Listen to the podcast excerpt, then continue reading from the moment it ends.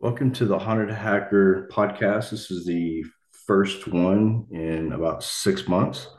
Um, a lot of you know that I've been out. Um, I was in treatment for PTSD, uh, complex PTSD. Uh, so, yeah, what I thought was going to take 30 days took five months. And the one only book that I took to treatment with me was Richard's Mobius and Memoir and I lived off that book. Uh, you have no idea, Richard, what that book did for me during treatment. Um, even so much as I left it behind in the veterans apartment so other veterans could read it. Um, I think it's that that important. So, without further ado, Richard, uh, introduce yourself as you know people haven't heard of you before, which I find it hard to believe, and uh, tell me what's going on in your life. Yeah, I'm pretty pretty loud voice, so I've probably been heard here and there.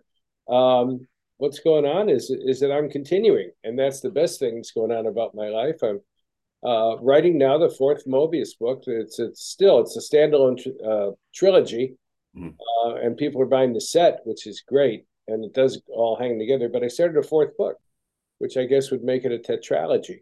The Google tells me. Um, it's slightly different, the same themes, and I love that I can still write. I, I am doing podcasts like this. I'm doing speeches. Um, life is right now, you know, here and now for for now, good.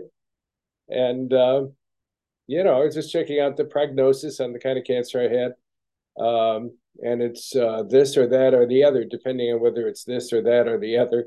So you're left saying, well, just keep in touch with the docs, uh, you know, stay in, in treatment, and um, and hope you just live and live and live because life is so delicious and coming up against the threat that it can be taken from us which we both had to face um, it just deepens the sense of boy i, I want this hmm. and, and i want the strength and the energy and the courage and even uh, dare i say it the love on, on a technical broadcast uh, or podcast the love that sustains us through all of this. Um, you want that to keep coming in. It's essential, and then it becomes reciprocal, and, and then you find yourself part of a web of connectedness and and energy. And if you focus on that, you know it's like all things are bearable.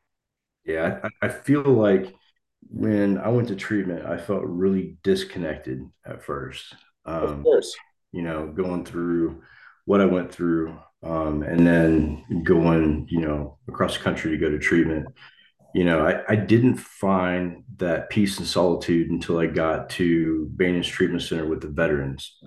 Um, and I think that that camaraderie, that connection, that you know we're in this together, um, that we all have inherently became stronger, and I think that's what what really kept me going. What I found really interesting though is is a lot of the stuff in Mobius Memoir um, could directly relate to my life. And I, I, think that's what you're doing is so important, not just for the intelligence community, but also for you know military and, and veterans. Um, you know, there's there's a lot that you can get out of that book, and I actually gave it to a friend of mine, and uh, Randy read it. He's a veteran. He's a, a Marine, and uh, he was just enthralled. And it kept us going and kept us talking every day when we got back to the apartment from treatment. But there's there's so many things in that book like i said that i think can relate to a lot of people not just intelligence community or veterans but just people in everyday life. Right. Well thank you very very much. And um, I, I, think you know the story of i'm reaching for a piece of paper so i can take notes not forget things. Um, uh, how how it came about was i had lost my closest friends uh, one one to retirement others to retirement and distance far away during COVID.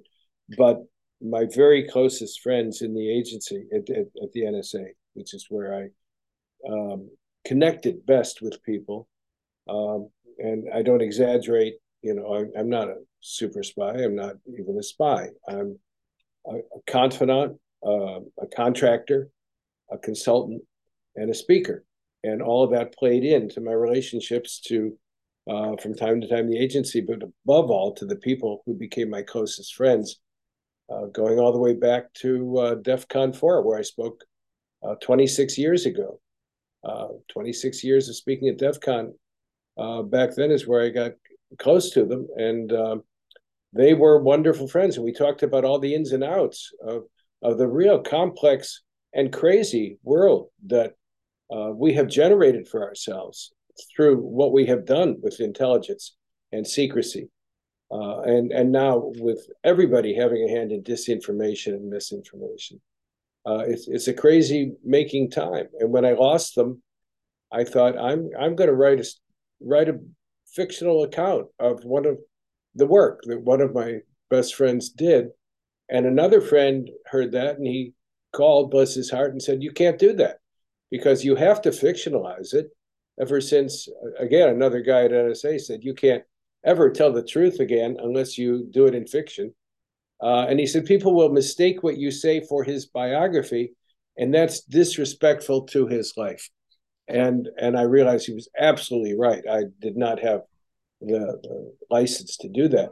So it didn't take long before the light bulb went on, and I realized that the work I had done in the ministry um, involves the manipulation, and in the best sense of the word, the development, presentation, and manipulation of personas in order to elicit relationships where information, energy, and affection can transit.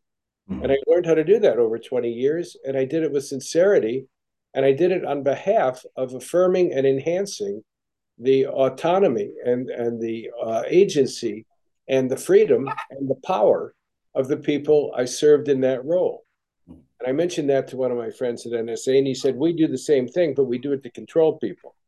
So those fused and i realized i knew exactly and, and he said another time he said you understand you have come to understand how we think right. uh, which is um, inversely to the way the normal person thinks and i did and i've been immersed in that world for a long time and part of what we're going to talk about is uh, you know I, I look back at the many many over 50 responses i got from from uh, security intelligence corporate and military when I said I wanted to address what became playing through the pain. Uh, a talk I gave at DEF CON that's been seen thousands of times. And um, this person, all these people remain nameless, but he referred to the uh, there's the underlying issue of head trauma caused by the psychosis of secrecy. It's reminiscent of childhood sexual abuse with the burden of guilt of the victim carrying the secret crossed with multiple personality disorders, the loss, as you were alluding to, of a sense of self. And a powerful intervention may be uh, to name, necessary to name and define the phenomenon. Then it becomes a thing, and it can be shared experience as one practitioner, as you alluded already, uh, found with the camaraderie you had with veterans, because no one else knows, right? I, I, mean, I learned in the ministry, don't say when somebody's telling you something, uh, I, I know. Uh, I sat next to a guy who lost his wife after 54 years. And I, I picked up on his grief and I said, I know. And he said, don't say that. You don't know because you still have your wife. So you know other things that are linked, maybe, but you don't know. And you know that as a veteran. Right. Um, and I know what's happened to me over the last few years is that I respond so powerfully and emotionally to veterans uh, because the the depth of what you guys chose to do uh, and did on behalf of of all the rest of us mm. uh, is um, uns- unspeakably much, and and we don't we don't have the words to. How do you how do you say to people devoted years or their lives to to doing that and paid this price. It, it is a cost uh, of of living as as you have. And so I tied into that, and Mobius does develop PTSD. It's more uh, detailed in the second book, the Mobius Vector, uh, because he tells more of the truth. He he you've probably learned in therapy. He keeps trying to tell the truth, right. and each time he tries, he tells sometimes more and sometimes less in order to hide from the more. Right but he's on a trajectory, a sine wave toward uh, telling more and more of what he did, mm. and um, not just where he was present, but what what he did, and and that's what led to in the first book to a kind of breakdown that he had. He he couldn't he couldn't confront um, not only what he did, not actions, but who he had become.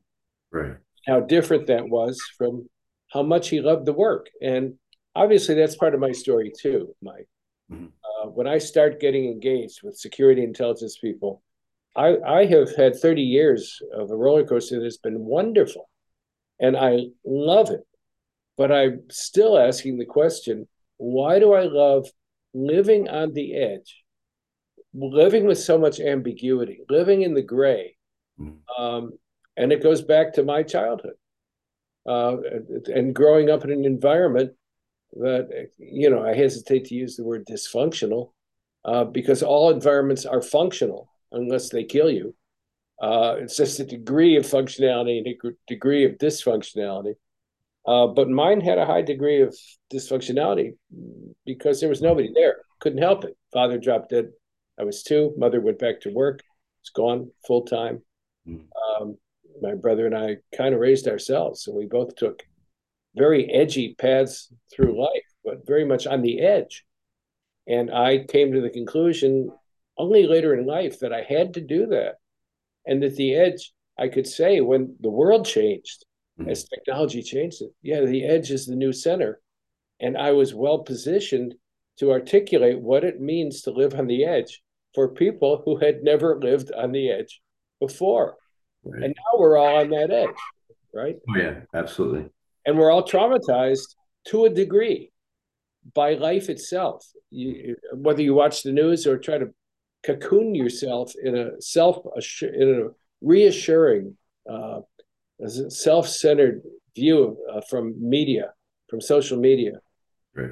Um, that itself is a symptom of how you don't you don't get away with that uh, because there's a part of you deep down that knows uh, it's lies, and and the big lies are what what uh, change us and and affect us. Uh, and, and then we have to come to terms in, in some kind of middle ground with the fact that there is no way to live without being in the gray. Yeah, I, I, totally agree. I think that, you know, I thought a lot about this when I was in treatment and the things that had caused my PTSD over the years and, and where the world's at in general. L- literally, while I was in um, treatment, uh, the Hamas um, terrorists uh, broke into Israel and you know did some horrible things, and we watched this unfold on the TV.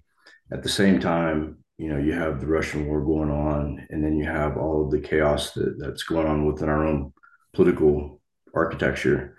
And so, as veterans, we would sit around and talk about these things, and and and it's not like we, it's not like we had planned on, hey, let's sit down and watch this and discuss right. it.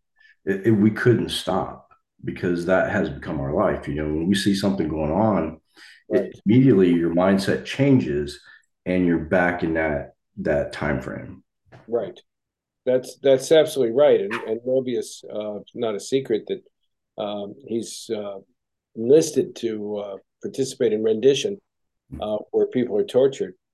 And my story is that I uh, was talking to people who were doing torture. Mm. They called it oops death when when someone uh, uh, up 300 pounder shouldn't have bounced on him at that point. Right. Called the doctor to falsify the death certificate so we can say he died of natural causes. But I was also talking to people who were tortured. And I thought this was before it was known. The word rendition wasn't in our vocabulary yet. And I went to the uh, Wisconsin Medical College, which had a couple of bioethical, bioethicist committees and I said, This is something you should be involved with. This is what we are doing. And they said, What do you mean we? You know, like the old Kemosabe joke. Uh, well, I said, Well, the CIA, and they stand up for us. And they said, we, we don't have anything to do. I said, Well, let me tell you what's happening. And I did. And um, the head of the committee was a therapist. She said, You know, you ought to read some these books. She gave me the name, and I read a bunch on trauma. And next time I saw her, she said, You know why I recommended those books? I said, Of course I do, because I'm dealing with people who are traumatized. Mm-hmm. She said, Yeah, but can you think of another reason? And I said, No, because denial is denial. You, it means you don't know. And she said, You're traumatized. You're showing all the symptoms of secondary trauma. Mm-hmm. Um, and I said, You know, dumbly, you think you're so smart until you realize how dumb you are. Oh, Oh, because I thought it was normal life to be hyper vigilant, mm. uh, you know, to to keep adapting the the uh, trail trailcraft and tradecraft. I learned, for example, in Israel, to always go and sit toward the back, watch the front, uh, scope out the paths out of the restaurant. Uh, if there isn't a, uh, a guard in Israel in front of the door, I remember my, my friend was really, really anxious because they said, I've never been in a restaurant where there wasn't an armed guard, you know, one of the guys or gals out of the army uh, in, front, in front of the door. And that was serious. Uh, a bomber blew himself up, and the guard and the waitress next door to my hotel, Mike's Blues Bar in, in Tel Aviv. And, and so this, this has a, a, a real impact. And so you adopt a way of life which you don't realize is, is not uh, not what others call normal. Right. Uh, so, so, you are uh, hyper vigilant. Uh, you see blacks and whites more vividly in, in, in a way because good and evil um, has penetrated as a binary mm. your soul so deeply that you know evil when you see it. You, you're not a theologian. You don't have to define it philosophically, but those things you described, what what Hamas did crossing the border, uh, what they're doing in Ukraine, but what so many have done so many places, uh, it's evil. And and then you're confronted with in your puny little helplessness. What what can you do? And and the first thing you have to do is try to hold yourself somehow together. Um, you know, and it's like I said to one of my kids when they were having a rough time, I said, you just don't kill yourself. If you don't do that, you can get through this and you're going to be a tremendous adult. And you, on the other side of treatment, are obviously more integrated, more powerful, more present than you could have been before. And you chose to stay with us.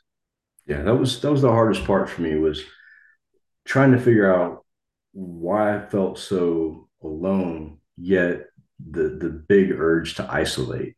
Um, yeah. I think that's the number one killer is is when you know you get stuck in your head with you know images or, or whatever, and you're by yourself.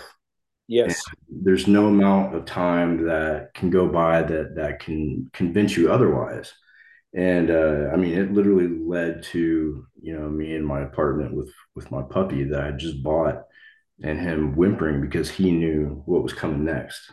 Yeah, and really yeah. saved my life. And now, now you know, to give him honor, I had him taken away, and he uh, became a service dog. So mm. now watches my six, but it, it was that feeling of disconnect, like you know, when, when I watch news, when I, when I hear, you know, a politician saying something and, and I know what's behind it. Right. right. And it, it, just drives me crazy sometimes because other people can't. And it's like, what, what news are you watching or, or aren't you interpreting it this way? And I found out through a, through a uh, exercise that I did in therapy. It wasn't really an exercise. It was kind of an accident. Um, I went on pass on a Saturday and I went to the mall and I got out of the Uber. And as soon as I got out of the Uber, I watched it drive away and I knew my cell phone was in that car.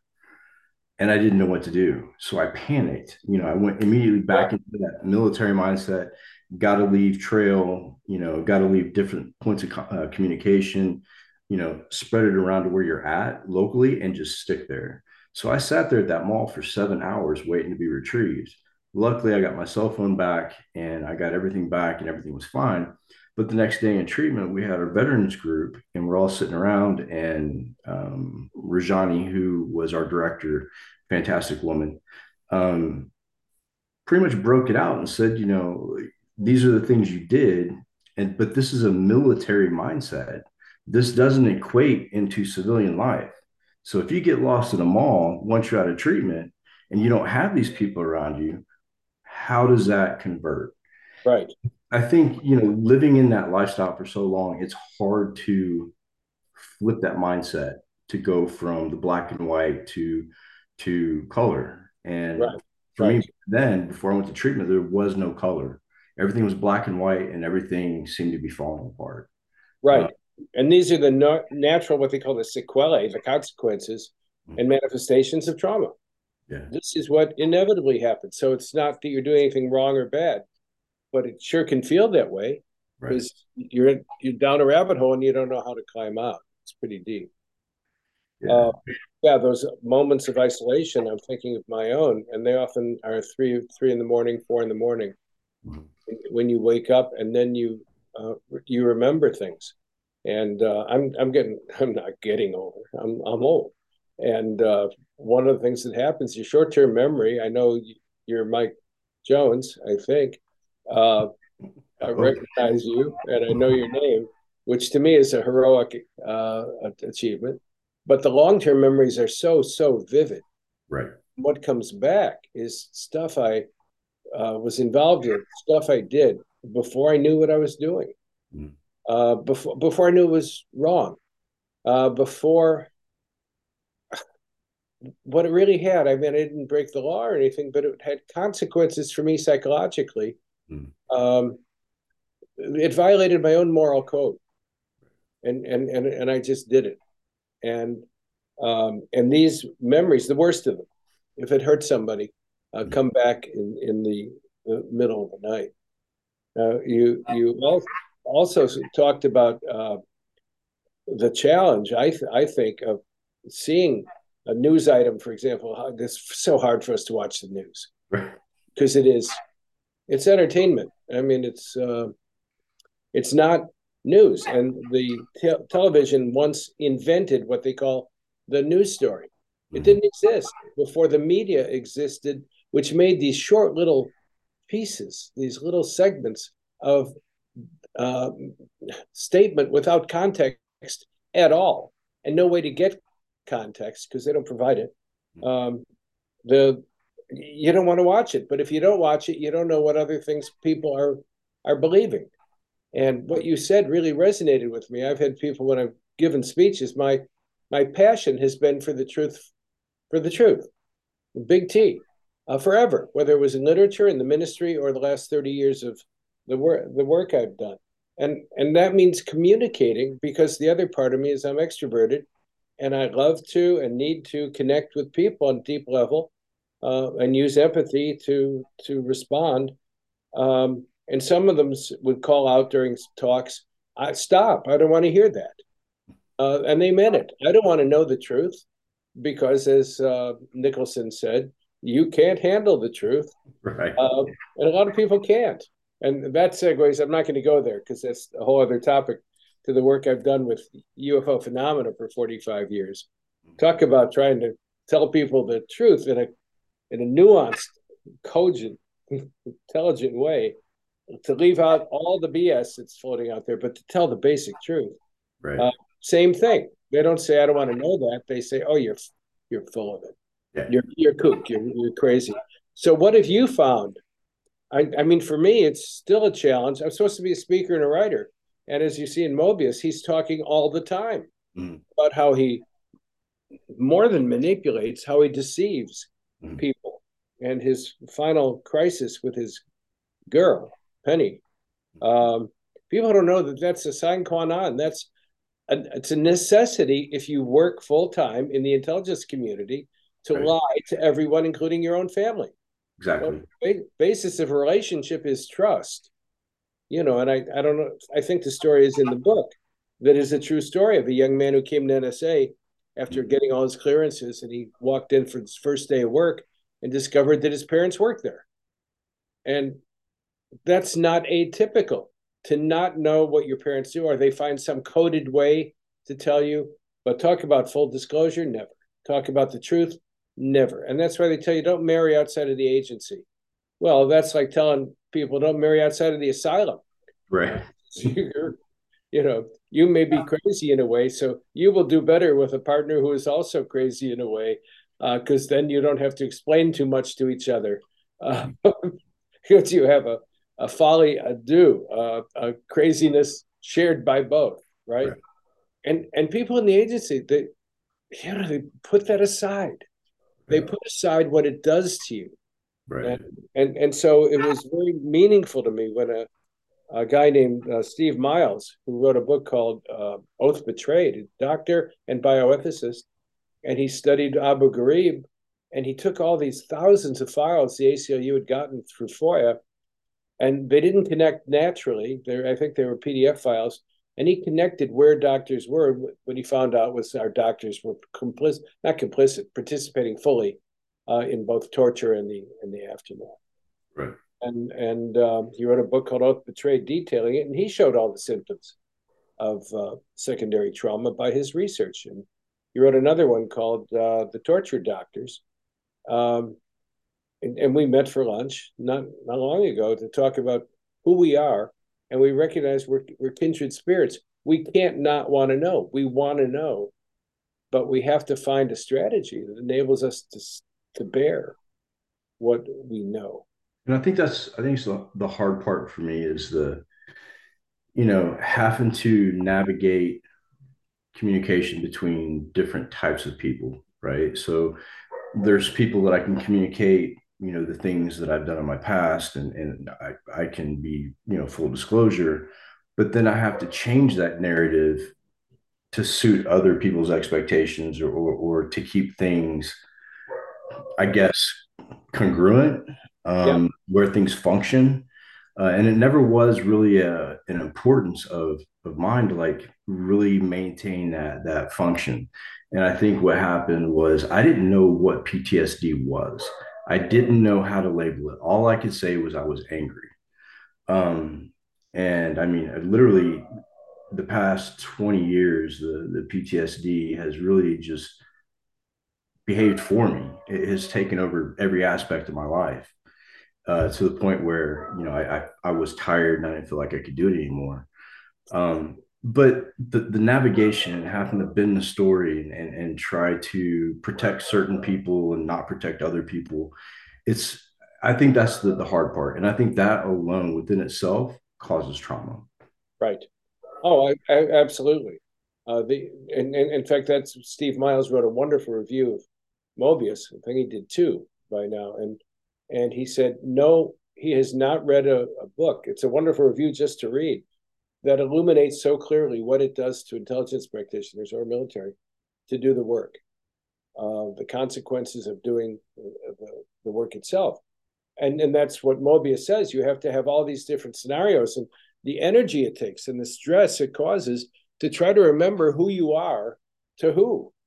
Um, and and what story maybe not what stories or scenarios but how you've presented yourself right. guys and making sure you don't slip over that line because then you'll see that look on their face that says i'm sorry what what well, and um, I, i'm going to say from my own experience without i don't need to go into detail either but um, this is the experience that people who get into recovery groups like aa or any of the other uh, fundamental anonymous groups that exist in order to help you redeem yourself from what you didn't know was moral insanity. Uh, literally, uh, it's the way recovery alcoholic good friend uh, says it. I didn't see it, and that's the denial. I didn't see the moral insanity of the life I was living. And when it hits, I, I mean, uh, in, in, my memory, years ago, and you suddenly you have what they call a moment of clarity, uh, if, if which comes through grace because you don't make it happen because you've been living in denial all these years, and you suddenly see uh, what's real. And at, at first, it's just speaking for myself, it's kind of a searing terror at who you were and didn't know uh, and and that isn't to extend it too far into.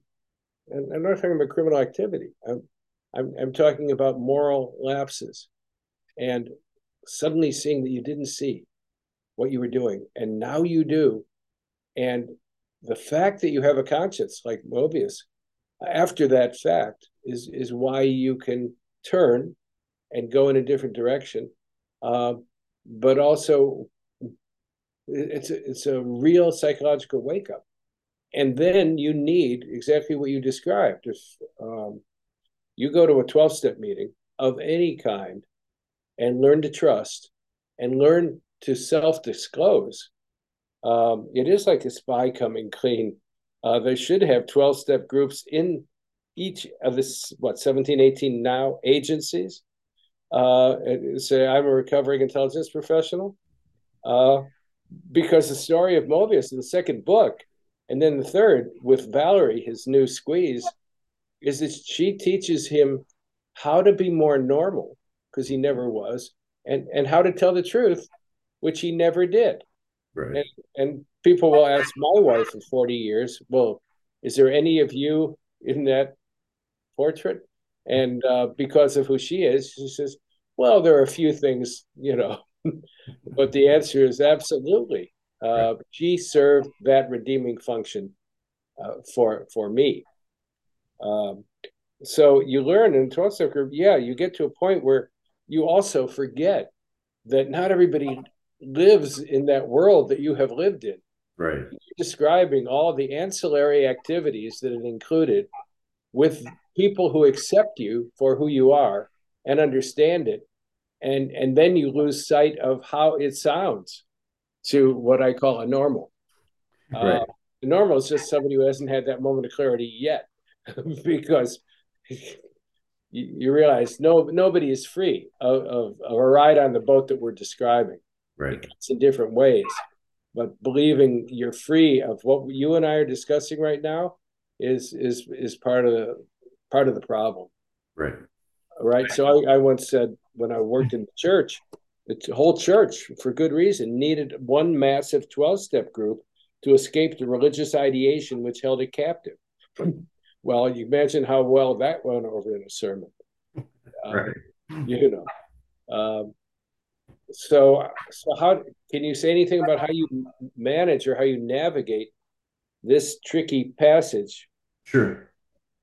Yeah, it, it's for for me just being fresh out. I, have been out of treatment since October 30th, and for me, it just takes like a daily. I, I have to check myself on how I'm feeling or, or why I'm feeling that way. My dog's barking. Sorry. Um, and it's it's difficult sometimes because you know, I, I want to react, but I, I, have to remember, and I keep telling myself, it, the key is not to react. The key is to observe, analyze, think about it, then speak. And for me, that that used to be hard, but it's starting to get easier every day. And plus, I take a lot of, I take a medication in the morning uh, to help with the anxiety, and I take medication at night to help with the nightmares. Right. Um, but that's that and i have to stay connected you know i still talk to the guys that i went to treatment with i still check in on them they had semi-elected me somehow elected me leader of the house and so i was in charge of all these these veterans and, and helping them get on their path and on their way and so I, I keep up with them and that connection that, that you know we were together as brothers during the struggle and so i can i can tap into that and that's a huge support network for me um, so many things happened in treatment. I, I lost two friends. Um, one of them was a technician who everybody knew I, I, hurt my knee in treatment. And so they bring down my medication at night when it was raining. And it was always him, it was always Nick. Um, unfortunately, Nick went MIA for like two weeks and then come to find out he overdosed on fentanyl and died. Mm. Um, another guy that I was close to finished treatment, went to his first uh, stop after treatment, overdosed and died. Um, so even within treatment, I, I, was still having to deal with those those emotions and and and how to operate through through that type of environment. Um, but it was it was really interesting. But today it's it's much easier than it was in treatment. Mm-hmm. I'm not in a confined space. If I need to get out, I can get out. Um, you know, and I, I have people now that I can connect with. Um, right. That was the problem before is I, I didn't feel connected because, like you said, everybody that I come into contact with, I had to be a certain person for. Um, and it, it got really tiring. Um, a lot of people know that I did informant work for a while and it just, you know, when you have to live that life for such a long time, it, it really does mentally, physically, and spiritually take a toll on you. Right and I, I, the spiritually part the spirituality part is probably the most important because you know why am i here what why what is my purpose because the lack of purpose um, that i think a lot of us feel once we get away from that from what we're used to that lack of purpose is so strong. You know you spend all this time you know doing this at this pace and and coming into contact with these people and then all of a sudden that's taken away and it's really hard to find that purpose. I had to had to look at my life and kind of analyze you know where that purpose resided and that's what I cultivate now yeah and I, I hear exactly what you're saying and what you're describing and this is where it, it people who don't know what we're talking about can can sometimes think oh they're getting religious on us but there's a big difference between religion and spirituality. And what you just described to invoke the 12 step model again and and don't forget the 12 step model when dr bob and uh, those that couple invented aa was based on evangelical christianity or protestant christianity and the 12 steps are based on the steps of atonement redemption and so on. Uh, they didn't invent it. They just translated it into the vernacular so they could get out of that religious craziness and just talk about the tools and techniques that work.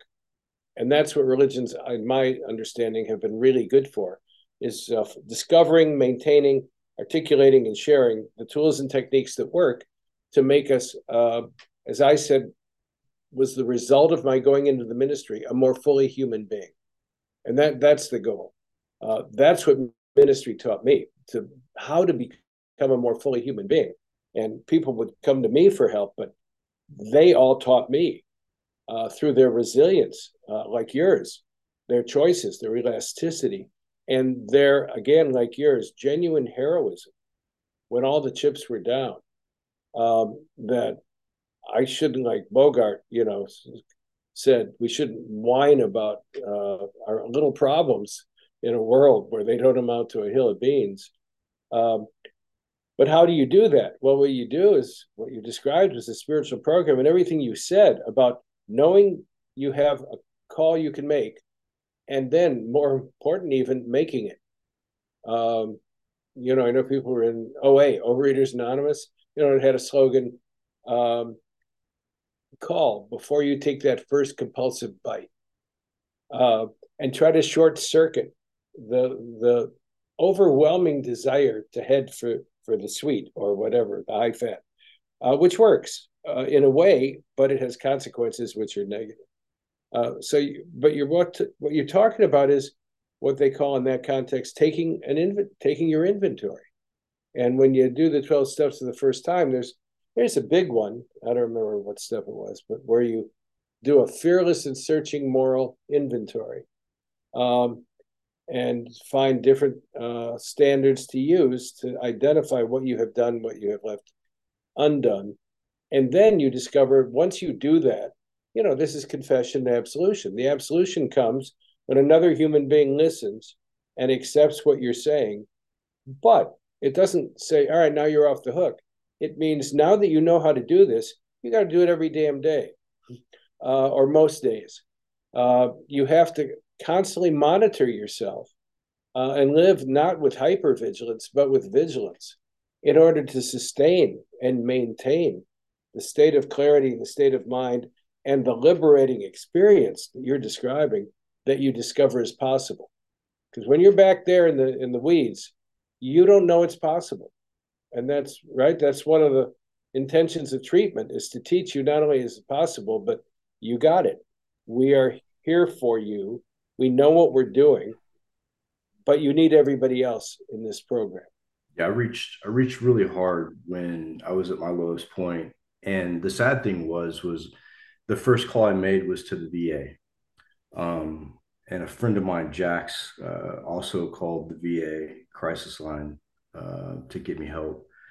And when we tried to get me into treatment, uh, the Independence Fund was involved, and the VA turned me down um, because I wasn't quote unquote bad enough. Uh, I, I, I was an alcoholic or an addict, so there were people who needed right. their assistance more than I did, obviously um, which I found really disheartening because you know I, I felt like you know these are the people who are supposed to have my six when I get out, and and and I'm really reaching out to save my life. Yeah, and they were shutting the door on me. I, I was so bewildered. I, I didn't know what to do, and then the Independence Fund stepped in and got me got me where I needed to go, and, and it's a good thing. And I'll tell you what, a short story about Banyan um, down in uh, uh, Pompano Beach Rajani uh, was the director. She was ex Special Forces. Um, she was Army. She was all of probably five foot tall, and you know, she's just a great woman. But to hear the struggle that she went through working intelligence and and being on the special teams, and then going through the hard times in her life and and what landed her, you know, where she is now, it, it's all a common story. You know, Yeah. it's, it's all of that you know, we give all, but when we get done, we have we feel like we have nothing left and no purpose. Right. And uh, you know, for veterans, it, it really rings true, especially like you know when when things pop off around the world. You know, I, I can't speak for other veterans, but I enlisted both times at the precipice of war. Um, there's just something about it. I, I, can't I can't explain the the magnetism or the attraction. Um, but a lot of us run to it instead of running from it. And you know, I'll never forget one of the most prominent things that, that Rajani ever told me um, when I was when I first got the treatment. I was hell. I, I wouldn't talk to anybody. I was, you know, if somebody looked at me wrong, you know, I was flying off the handle. And Rajani sat me down and she said, "There's no more battles. There's no more battles to fight. You know, put put down everything. You know, it's over." Yeah. And from that point on, I think that was the the moment of clarity was that, yeah, you're right. You know, I, I've been looking for for things to fight. I, I've been I've been pushing myself, trying to find that that fulfillment. You know, and just Yeah. you can't do that. You can't do that your entire life. Um, it kills people. No, I I I know. And uh, you remind me of when uh, you know, when I left the ministry at 49, I set out for the next 30 years. I'm 79 um, on a new path, and I was passionate about it. Um, and at some point, my primary physician, I was seeing him about some negligible thing, and he said, "Well, given what you've accomplished at that time, he said you really you have nothing more to prove. Now you can, you know, people say you can kind of kick back. Well, I don't know that it was something to prove, but I had a lot more to do and purpose uh, the way you talk about purpose it's the same for me at this age um, the thing about cancer is, is it may or may not come back in a virulent form um, but it, it it sharpens your vision. Um, and and you know that if you have a purpose you better you better execute it. And my purpose what i learned in the ministry what i learned teaching literature in my my 20s is to contribute to and the ministry taught me how to care with intelligence, uh, and and that was a, a, a big learning what worked and what didn't work, and you learn by trial and error, and uh, you re- regret that you're a slow learner, but your intention is always to, as I say, empower others, help them become more uh, than they were when they walked in the door, and you know when you start, you say, well, my my ability because I'm so such hot stuff is I can take somebody from one to a hundred in a session. And what you learn is after 10 or 12 sessions, if you got from 47 to 48, you you have done wonderful stuff because you just move people, you just want people to keep moving in the right direction. And you're never going to get to 100. Um, so um, you have to find a purpose in my book that, it, depending on how much money you have, includes your livelihood um, I'm still giving speeches, I'm still writing books. But when that doctor said you have nothing more to prove, no, but I hadn't written a full book yet. And the first one came out when I was 60. And the third Mobius book is the 13th. You know, so there's a part of me that says, what the hell? Uh, life is, as, as one of the characters says in the second Mobius book, life is a, a goddamn sight more mysterious than I ever dreamed. The universe is more mysterious than than I ever imagined because the third book goes into uh, remote viewing and uh, UFO phenomena in relationship to the intelligence communities. And I realized, you know, I, I could write a whole book. I did. Foam is about an alien who comes here to do improv with with people on Earth because we're the sexiest and funniest species they found in the whole galaxy. And he studies how to be a human by going on the internet and watching cable TV and so right. on. So he thinks you you meet some woman and you're in bed in 10 minutes because that's what happens on uh, you know Grey's Anatomy uh, or The Bachelor or whatever. Uh, so he he learns to do that. It's a the book is full of ribald sex, and I think in the end, everybody in the book winds up at a Sexaholics Anonymous meeting together. Uh, but that's kind of what America probably uh, needs uh, collectively. Uh, but the the the point I guess I'm I'm headed toward is when I came to write that third book, I realized it was harder to have the courage to talk about remote viewing and psychic phenomena, which I know is real, and UFO phenomena, which I know is real within the constraints of uh, sensibility and intelligence, understanding. Um, you can talk about all that sexual stuff. Nobody cares. You you can you know get a you know uh, OnlyFans channel. Uh, you know my my nurse, the surgeon's nurse, said to me, "Have you ever heard of OnlyFans?" So you kind of would say, "Yeah, I read about it." Right, and uh, she says, "Well, there. Did you know there are people who pay other people because of the way they tie their shoelaces in a video?" And I said, "No, I didn't know about that one, but I do know that everything that can imprint itself sexually does. And everybody talks about it these days compared to when I grew up.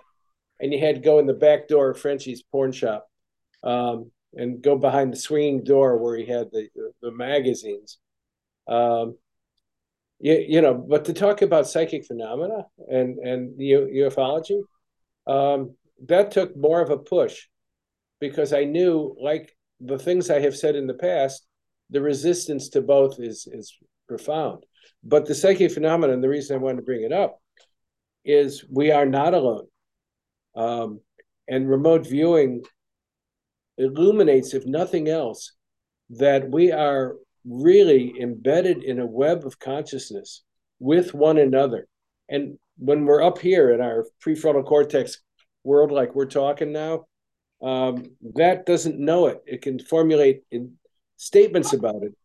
But when you're down, when I say down, it's a metaphor. When you're into the deepest states of consciousness, which I have experienced, you experience yourself as connected. Uh, you are not alone. And uh, Edgar Mitchell, Apollo 14 astronaut, told me when he came back from the moon for three days, in and out of altered state. And the altered state was everything is connected. Everything is connected. And then he would see that we construct a reality of separateness and then he'd be back in the altered state. And he once he knew and knew that he knew he could not know, and he spent the rest of his life trying to tell people what he discovered with uh, inevitable consequences. So I met his sister-in-law along the way, and she said, "Oh, you take him seriously? Everybody in the family thinks he's a nut." And I said, "No, he's he's not a nut he's having a hard time with his left brain scientific engineer's paradigm articulating what is best said in the right brain metaphorical way because we don't know how else to say it. And she didn't know what that meant, of course. She said, "Well, in other words, he's kind of a nut, you know." And and uh, and and yet, even when you're alone in meditation, I I am connected, and I have, you know, you hate to be so blunt about it because it's love. I experience the connected tissue of love in the universe, um, and and have had manifestations at different times that that is fundamental, despite the horror, uh, the horror that we create and, and experience.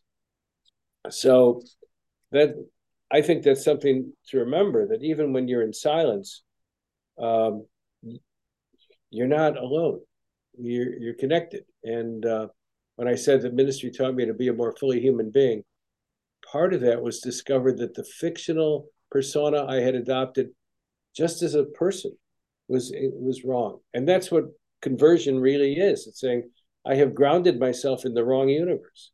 The universe that I require in order to achieve my purpose is one in which every day I find a means to articulate anew every day why I'm doing what I'm doing.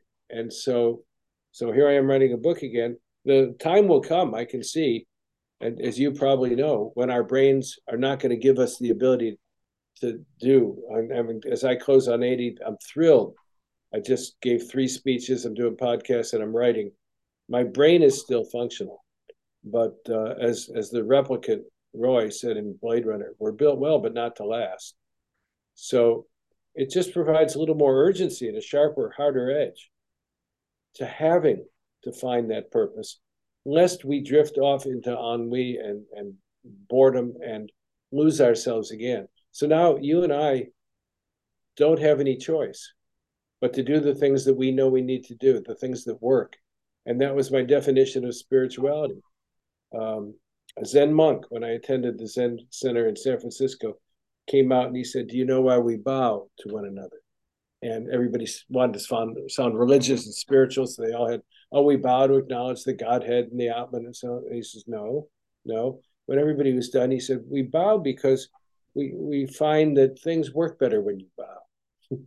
and so that became my, my definition of spirituality. What is it, the knowing of which and the doing of which makes things work better? It's it's that basic on, on a level of, of wide wide understanding of our humanity, not narrow. And and so uh, we're we're kind of riding the same rails here. I I think uh, we have to take our inventory in a way. We have to do what we know how to do, but you can never feel so alone that you are in a prison of your own mind and believe that nobody cares.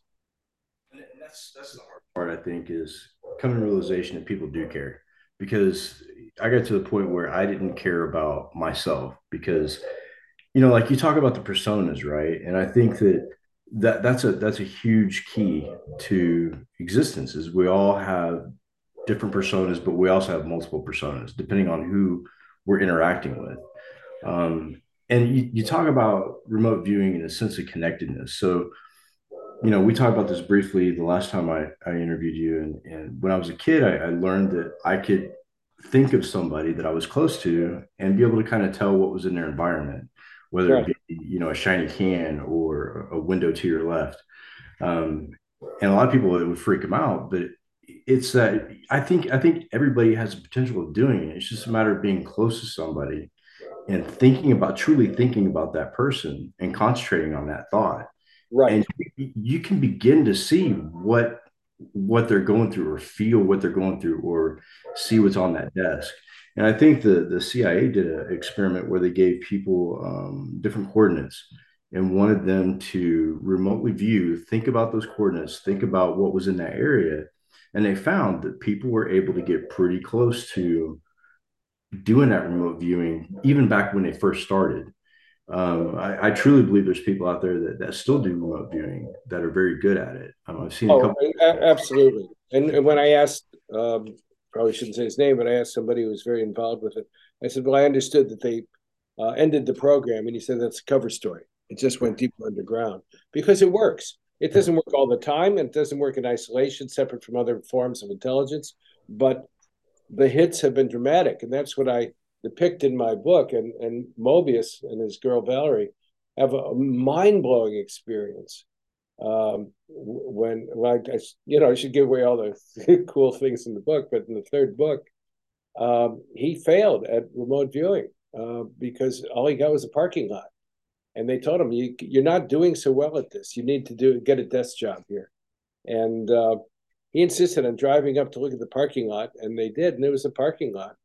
And somebody came by and, and said, um, he said, was there a building? And the guy said, well, yeah, there was. He tells him in great detail the building I knew so well, and and it was torn down 20 years ago.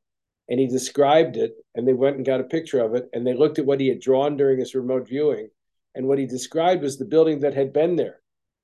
And these things have happened in remote viewing. People have seen both the past and the future. And that's a major thread and theme of uh, uh, Mobius out of time. It is out of time. Uh, time isn't what we think, and clocks don't measure time; they measure ticks. Uh, and and so there are profound experiences based on what I know about remote viewing. None of the examples in that book are are, are made up. Uh, but the the other thing is um, I, I got a, I got a letter from someone I, I really admire, really care about, and uh, they I had just written a, a, detailed thing to them, email about what I thought now that it felt to me like a life shift. And and this is what i hoped they could emphasize in their life going forward. And i got a letter from this person said admit it you heard me thinking of telling you that we have the same wavelength right this is what you're describing a few days ago i was thinking of you and the need to communicate that i needed to the names all the things that i had named in my email before we spoke that you know what I'm thinking both surprises me and doesn't surprise me at all. Of course you did. Maybe you always do. And that was a moment of sublime communion with a person I loved and cared about. And that's why that you don't know it when you're doing it necessarily, but I was so focused on what they the the transition they were in that I could literally see see them and and see who they were, which is a magnificent person uh, who has achieved an incredible amount. But it's ultimately the the generalized love that focuses on a person in such a way that you see them. Maybe it's from Avatar, I see you, you know, or whatever the Na'vi said. But that stuff is not a joke. Right. Um, so I heard that everybody you see in your dreams you've seen before. And I, I tell people when I was a, when I was in high school, I would skip school or find something else to do if I had deja vu because that meant that I was going to get in trouble that day. Yeah.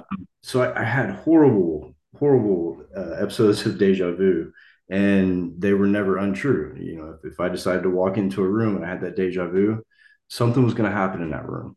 Right. And that's the other thing about psychic phenomena. It often seems we can't make it happen but we right. can facilitate the likelihood that it might when when it does. And I have a feeling that it often does come during times of stress or apprehension where we need to know something. Right. Then then we do. And often it is on behalf of other people. In the ministry it happened all the time. I have no doubt that psychic phenomena was real. And one of my favorite instances when I was in the ministry, I was in Salt Lake City and I was visiting someone at the nursing home every morning, and it was actually the mother of the prisoner who was in the nursing home. Mm-hmm. And I would stop by in the morning. They go about, you have a list of things to do, and I I did them every day. And then I'd gone out to lunch, and I'm coming back. And Salt Lake City has very very wide streets because Brigham Young wanted to be able to do a U-turn with an ox cart, right? so they're four lanes wide. And I'm in the left-hand lane, ready to turn left at the corner to go back to my church and the thought just hit me i'd better get back there and i went over to the right hand lane that's how i know it was anomalous and not typical because i never went back a second time and i changed lanes went over there went and here comes my prisoner down the walk as i pull up and she said how did they find you so fast mother just died and i ran to the nurse and said you've got to find richard now you can explain that any way you want as a coincidence. Bull. Right. No, that was one of a number of instances where I know that I knew. And the trick is don't discard it or discount it. Act on what you know. Right. The worst that can happen is you look like a fool. Right. And I look like a fool so much of the time. What? Who cares? Right. We all do. yeah. So do it. I'm seeing the time. I guess we allotted an hour to this. It's about an hour, isn't it?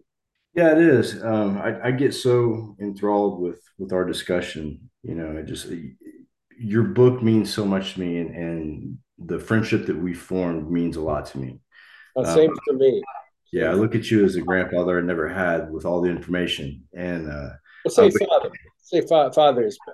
Yeah, I, I, wish I would have had a, a mentor like you when when I was going through the ropes of, of the IC and, and, and different situations because having known what I know now and, and, through our friendship, things would have been a lot different, I think.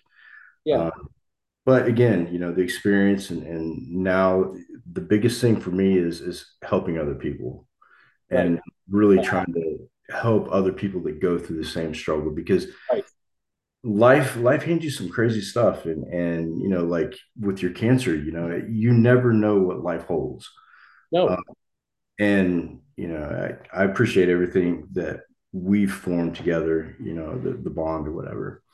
Um, Richard, it's always a pleasure. It's great to talk to you always, Mike. I'm so glad you're here. I'm glad I'm here. And I'm glad we can have this conversation. We'll have more in the future. absolutely, I, I wish you the best with with the cancer, and I'll be praying for you about that. Thanks. Um, and you know, I look forward to reading more of the books. And thanks once again for sending me the copies and and with your personal touch. That means a lot to me. Well, Um, so be safe and enjoy your holidays and get some rest. you too. Take care of yourself. Thank you, Richard. You too. Bye.